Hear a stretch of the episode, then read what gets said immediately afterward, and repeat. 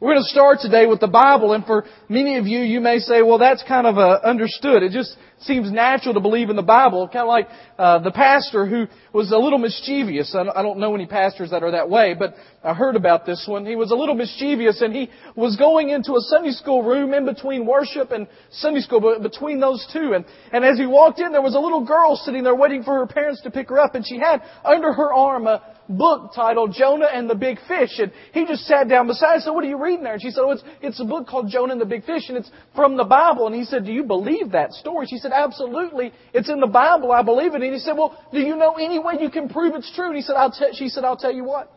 When I get to heaven, I'll ask Jonah if it's true. And he said, well, what if Jonah's not in heaven? She said, well, then you can ask him. And well, for many of us, we, like that little girl, just assume that the Bible is true. Belief in it is lessening across our country. In a recent survey, it was determined that 28% of Americans believe the Bible is the actual Word of God. 28%. Now, compare that to about 25 years ago, and it was almost 40%. And you can see it's gradually declining. And as challenges come from every angle, when people ask questions about the Bible, when people start to tell you things about it, as they come from all angles, we need to learn to have better answers than perhaps we've had. We need to learn to be able to explain to people why I trust the Bible. You see, for many of us, when people come to us, why, why do you trust the Bible? Some of us would say, well, I just uh, always have. That's what my parents taught me.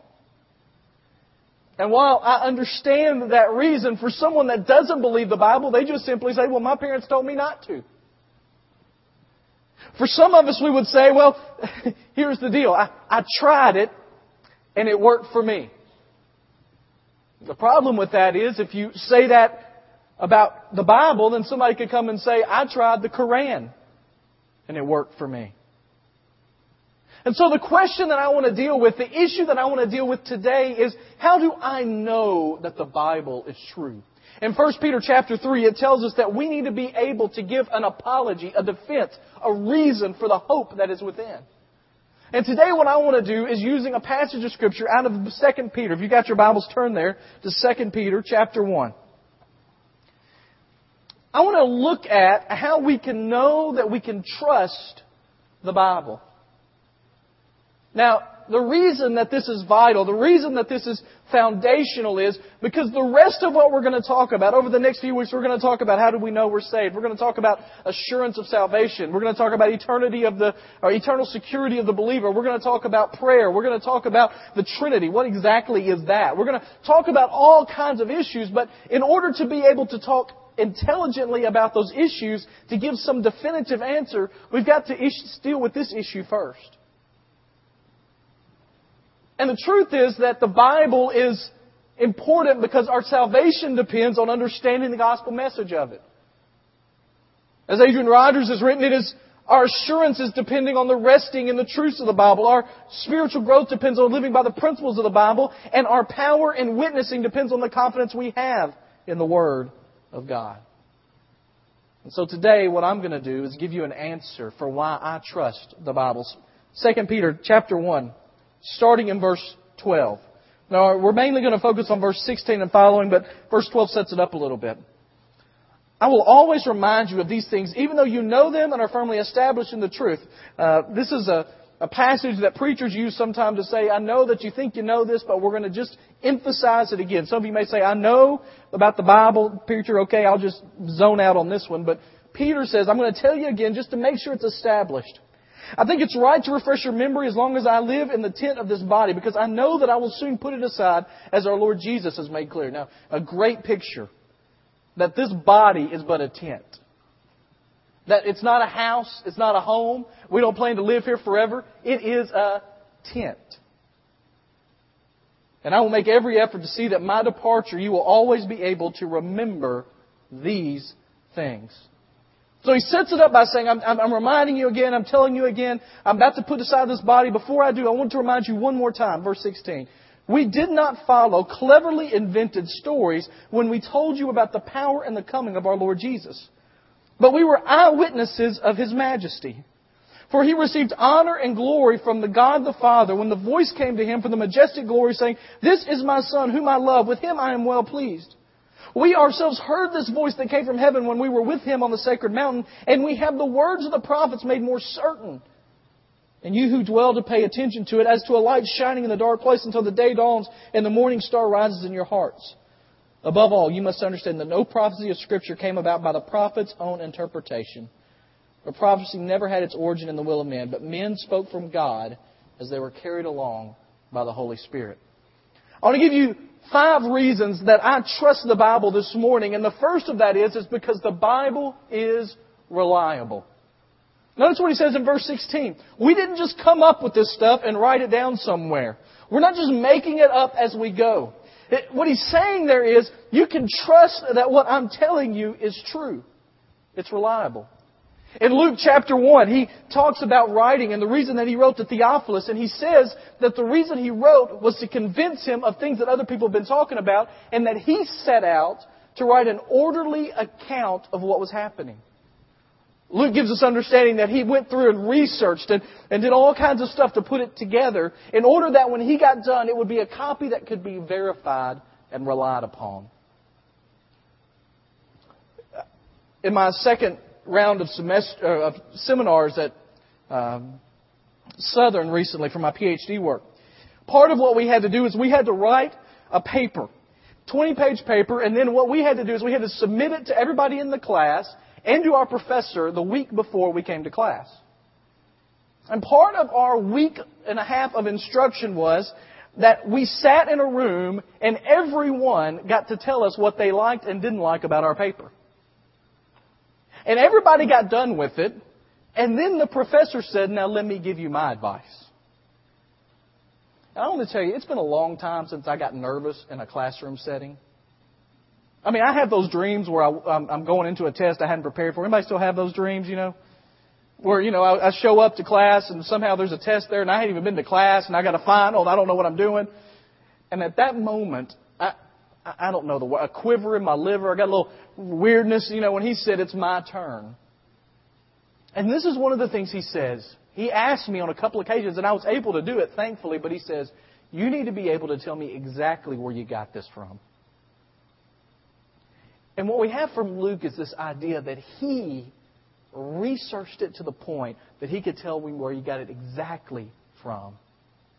Now, beside out there where it says reliable, just write down Luke 1. And I want you to go back and just read that introduction. It's really the introduction of both Luke and Acts, although it seems that Luke gets about halfway through and says, I've got to put this into two books and I'm going to write to him in two things. But he starts out in the Gospel of Luke and says, This is what I'm writing. Now, there are five things about the Bible that I want you to understand why I say it's reliable. The first reason is it is varied but consistent. You can go ahead and write all three down because I'm going to go through them real quick. It is varied but consistent. Secondly, it is a number of early copies. And thirdly, there are early translations into multiple languages. Let me start with the first one. It is varied but consistent. The Bible was written in three different languages over three continents by 40 different authors, including people that were different socioeconomic levels. You had David, who was a shepherd boy that turned into a king. You have Jeremiah, that was the prophet. You have Amos, that was a farmer. You have Joshua, who was grown up in slavery and then became a leader. You have Moses, that was a royalty and then went to be a slave. You've got Peter, who was a fisherman. You got Matthew, that was a tax collector. You've got 40 different authors over a span of somewhere between 600 to 1500 years, and yet they all speak towards the same story. We don't call the Bible a collection of books, it is a book. Now, I want you to imagine for a moment if we were to set out here in this room, and I were to pick 40 people at random, and I were to have you write 20 pages and just tell you to write about God.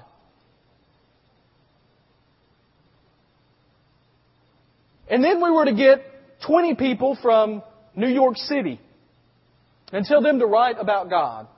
And then we were to get 10 people from Africa and tell them to write about God and put that all together and make one story. Anybody ever done uh, Mad Libs? Anybody, if you don't know what I'm doing, just say no. Anybody done Mad?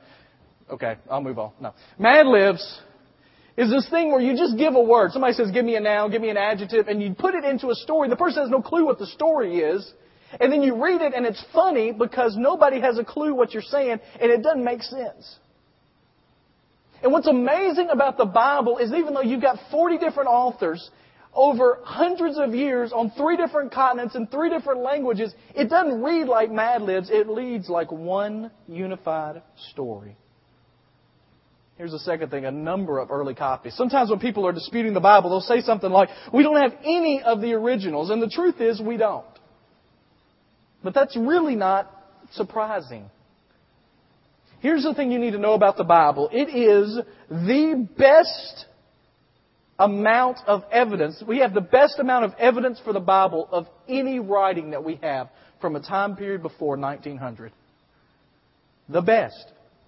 There are over 6,000 pieces of manuscript of the Bible. Now, here's how that's important. Julius Caesar has a work called Gallic Wars that they teach in colleges and high schools all across this land, and there are less than 10 copies of it. Homer who wrote the Iliad and the Odyssey, taught in high schools and colleges across this land. There are less than 10 copies of it. Aristotle's big work, Poetics, that is taught in colleges and universities and high schools across this land, has less than five copies.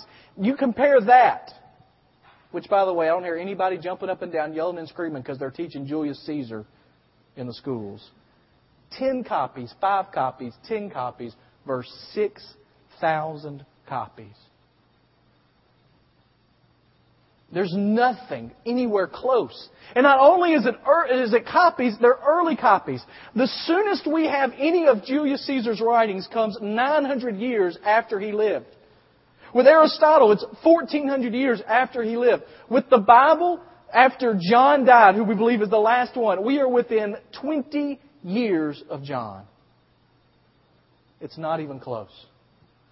Not only that, after all those copies get distributed, 6,000 copies, they begin to translate them into multiple languages. You see, at the end of Jesus' time on earth, he says that it need to be take the gospel to all peoples. Ta ethne is the Greek word. And the thing about peoples, it's not nations, although that's what's in most of your Bibles. It means nations or people groups. It doesn't mean uh, geopolitical nations. They didn't have maps drawn out then. It's different groups of people. And one of the things that distinguishes different groups of people is language. And so in order to get the gospel to different languages, they had to translate it. And we have very early versions of the Bible in Syriac, Coptic, and Latin. Now the point of that is that if they're translated early, that means you had a copy of it early, and you got all of them matching together. Two other reasons the Bible is reliable. First of all, it's cited by church fathers.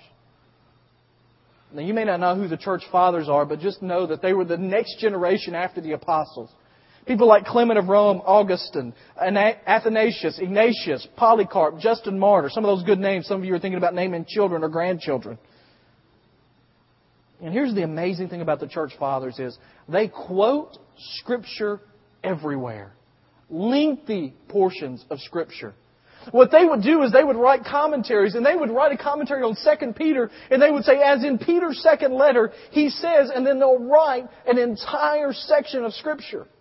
In fact, they write so much Scripture in their writings that one guy named Bruce Metzger, who's a scholar much smarter than any of us in this room, and I'm not, not denigrating anyone, he's just really, really smart says that if you were to take and put together all the church fathers' literature, you would come up with 90% of the New Testament on your own without anything else.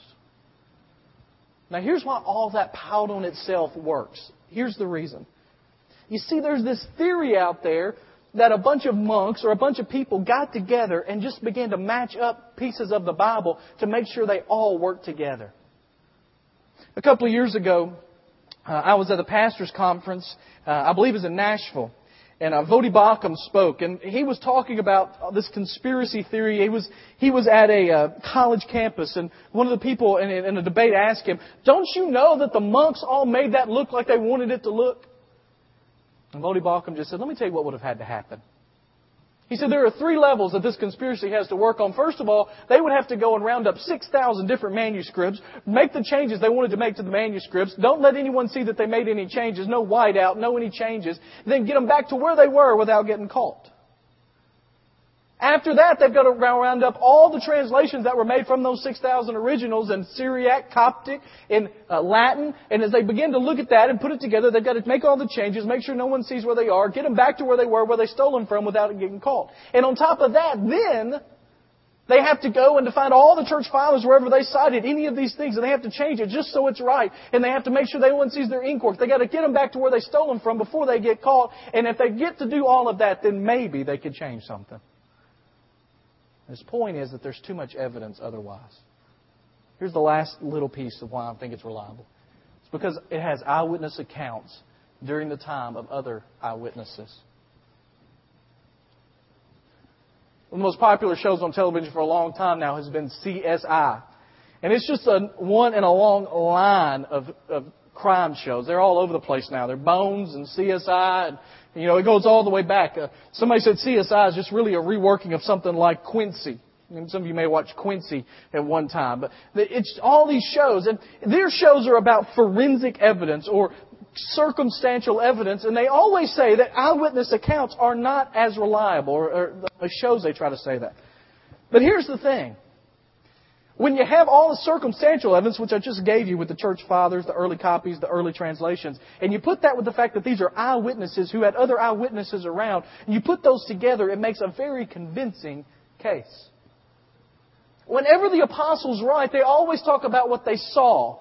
In 1 John, just take your Bible and turn one page. Some of you may not have to turn. Turn one page to 1 John. To the right. You ought to know that if you're at 2 Peter, you're not going to go back to 1 John, right? 1 John, verse 1. That which was from the beginning, which we have heard, which we have seen, which we have looked at, which we have touched. This we proclaim concerning the word of life.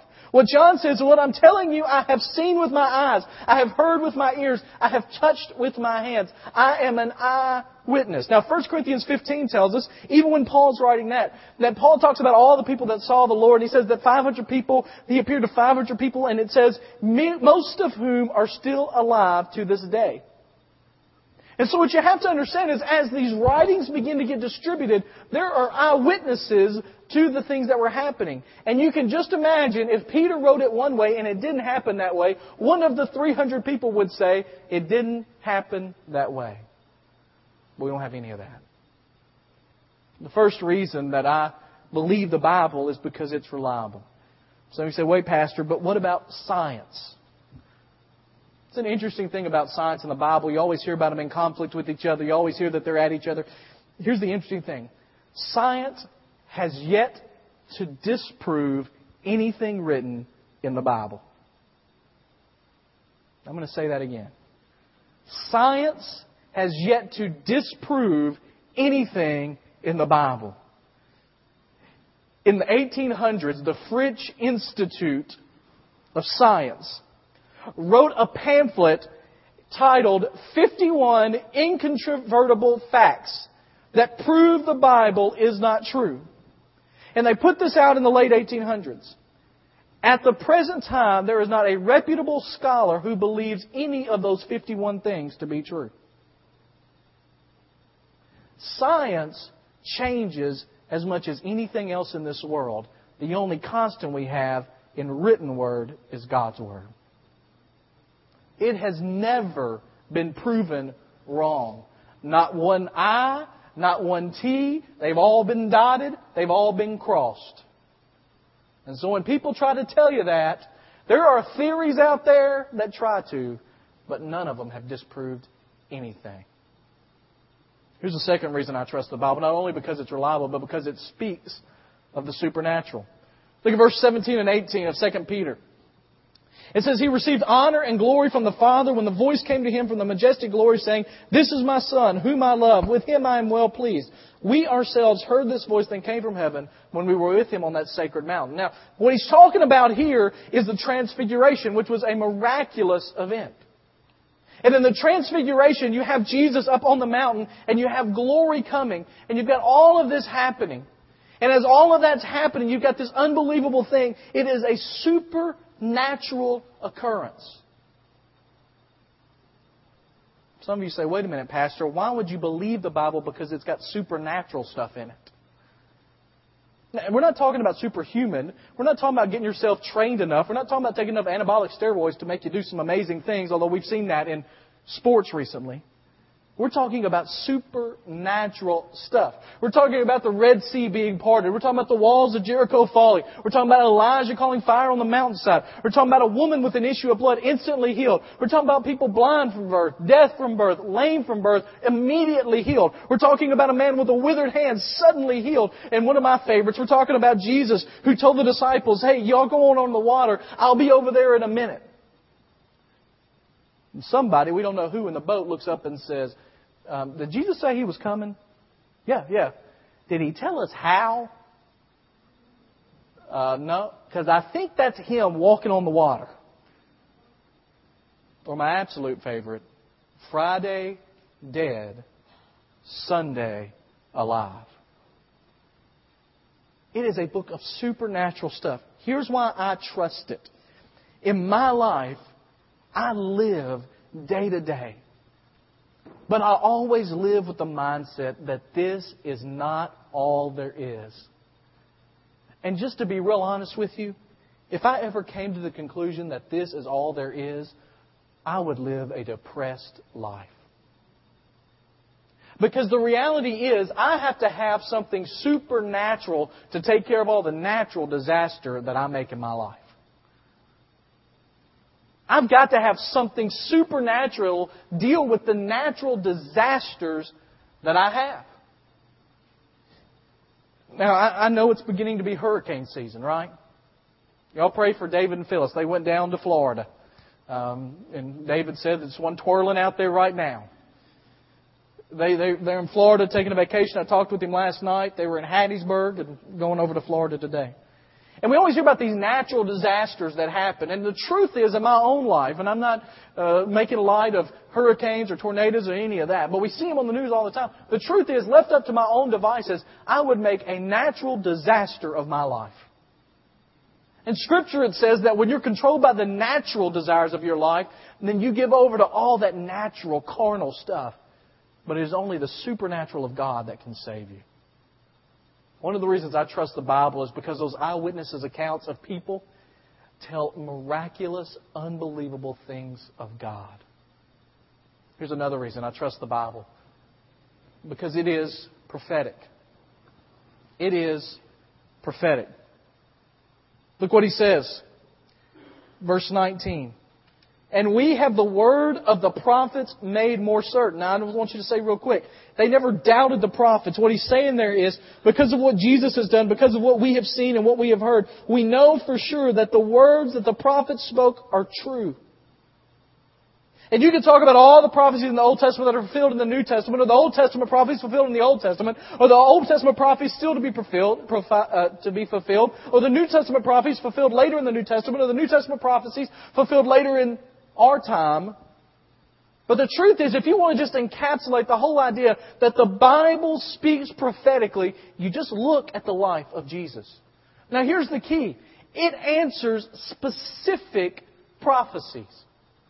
It is fulfilling specific prophecies. Not general ones, but specific ones. Just listen to these real quick. I'm going to list them very quickly. Jesus was said that he would be born in Bethlehem in Micah 5 2. In Luke 2 4 through 7 it tells us that. That he would be born of a virgin in Isaiah 7 14. Luke 1 26 through 38 tells us that. That eventually he would be sold for 30 pieces of silver in Zechariah 1 13. Matthew 26 15. That silver would be used to buy a field. Zechariah 11 13. Matthew 27 6. That he would be mocked during his death. Psalm 22 7. And it's fulfilled in the Gospels in Matthew 27. That he would be condemned with criminals. Psalm 22 and John 19 That he would be silent when accused in Isaiah 53 and Matthew 27 fulfills that. That his hands and feet would be pierced in Psalm 22 and John 19 it tells us that. That he would be pierced after death, Isaiah 53 5. Luke 23 46 tells us that. That there would be loss cast for his clothes in Psalm 22 18. Well, John 19 tells us that. They would be buried by a rich man in Isaiah 53 9 and Matthew 27 57 it tells us that and that he would rise from the dead in Psalm 16:10. John 20 verse 11 through 18 shows us that. Now there are in scripture over 4 dozen prophecies that Jesus fulfilled. In his excellent book, uh, The Case for Christ, Lee Strobel lists out or, or seeks out a, a, a, messianic Jew, a guy that was a Jewish person, and asks him why he became convinced Jesus was a Messiah. And he says it's just simple math that one man could not fulfill all of that stuff. In fact, he had a statistician figure out how much it would take to fulfill just eight prophecies from the Old Testament about the Messiah. And the statistician came up with this, that to fulfill all eight would be a 1 in 100 million billion chance. And he says to imagine that, imagine taking silver dollars and covering the state of Texas two feet deep in silver dollars. And then telling someone there's one special one in all of those silver dollars, now go pick it out. He says, that's the chance somebody just by chance fulfilled it. Now remember, I didn't say he fulfilled eight. I said he fulfilled over four dozen. And so if you bump that number up to 48, listen to the probability. There is a one in a trillion, trillion, trillion, trillion, trillion, trillion, trillion, trillion, trillion, trillion, trillion, trillion, trillion chance. Anybody wants to figure out how many zeros that is real quick? Go right ahead. Got it? I don't. A lot, right? If you want to find just one place, just write it out to the side and go look at it later. Psalm 22. And what is amazing about that chapter of Scripture is that when Jesus is on the cross, he gives us an understanding that he's fulfilling prophecy when he says, My God, my God, why have you forsaken me? Now you have to remember, in the old days, the old days, the biblical days, when they wanted to tell people to turn to a place in the scroll or in the Bible, they couldn't open up and say turn to 2 Peter because they didn't have 2 Peter. They didn't have Psalm 22. That numbering came along years later. And so what happens is whenever you wanted to start telling someone about a scripture or wanted them to turn there, you would quote the first line of the psalm or the scripture. And so if you wanted someone to turn to Amazing Grace in a hymnal, you wouldn't say turn to whatever number Amazing Grace is. You would say, turn to Amazing Grace, how sweet the sound that saves a wretch like me. If you wanted someone to turn to I surrender all, you just said, I surrender all. If you want someone to turn there, you just gave the title. Well, the title of Psalm 22 is, My God, my God, why have you forsaken me? And when you read that passage of Scripture, written hundreds of years before Jesus, by a man who had never seen crucifixion actually happen, suddenly you get the understanding now he's prophesying Jesus' death. Here's a fourth reason because it is divine in origin. Verse 20 and 21. Above all, you must understand, though, no prophecy of Scripture came about by the prophet's own interpretation. Prophecy never had its origin in the will of men, but men spoke from God as they were carried along by the Holy Spirit. It is divine in origin.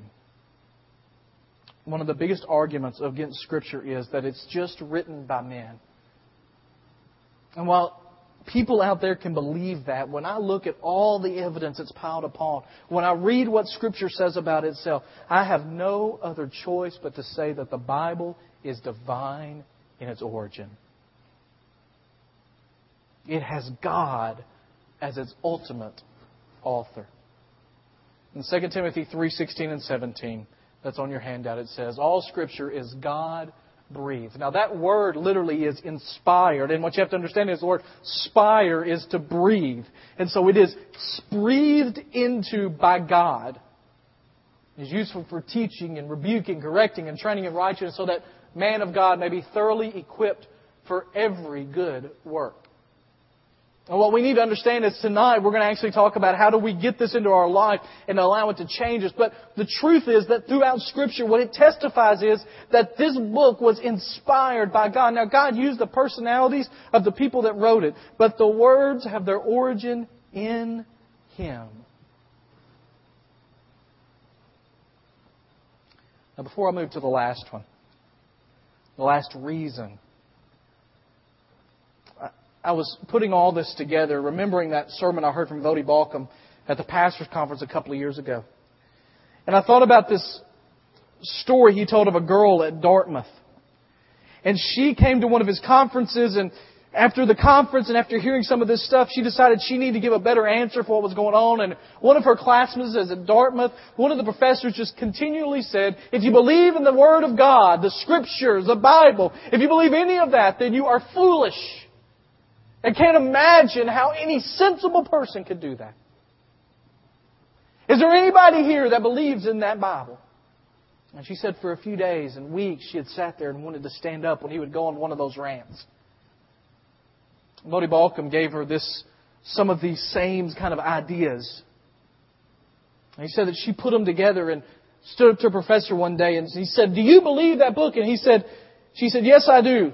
Well, why do you believe it? And she said, I believe the Bible because it is a reliable collection of historical documents written down by eyewitnesses during the lifetime of other eyewitnesses. They report supernatural events that took place in fulfillment of specific prophecies and claim that their writings are divine rather than human in origin. And when I try it, it works for me. She said the professor literally was speechless. And told her after class that he still didn't believe it, but at least she gave an answer. Here's the last thing that I trust the Bible is because it has a unified purpose. I talked about this briefly at the beginning when we talked about varied sources, but the same message. You've got all these people, three different continents, three different languages. All of these books of the Bible, 66 books, 39 old, 27 new. You've got 40 different authors all across the planet, different time frames, 600 to 1500 years depending on your dating. You got all of that and all of it has one unified purpose, which is God's story. And the hero of the entire thing is Jesus. The Old Testament points towards His coming. The Gospel tells of His earthly ministry, His death, His resurrection. The Acts tell of His continued work through the apostles. The epistles flesh out His teachings. And Revelation tells of the time He's coming again. And when you get through all of that, what you get is that you have a unified purpose in Jesus. Now, here's the thing the reason that the Bible is so important to me is because it tells me of the one who saved me. And this morning, I would doubt that many of you, although there may be some, have a real problem believing the Bible. But maybe this morning you've come and as you've heard this, you've got a better defense for it. Maybe you come up with your own way to tell people this is why I believe it, more than just because they told me to or it worked for me. But maybe you're here this morning and in the midst of all of this, you realize that you haven't been connecting to the Jesus who is the hero of the Bible. And this morning, as we do that, as we've talked about that, you want to connect back with Him. Maybe for the first time, maybe for another time. In just a moment, we're going to have a time of invitation. And while I've given basically a, a doctrinal message today, a message about what the Bible is, perhaps the Lord has spoken to your heart in the midst of that. And this morning, as we have this time of invitation, you have a decision you need to make.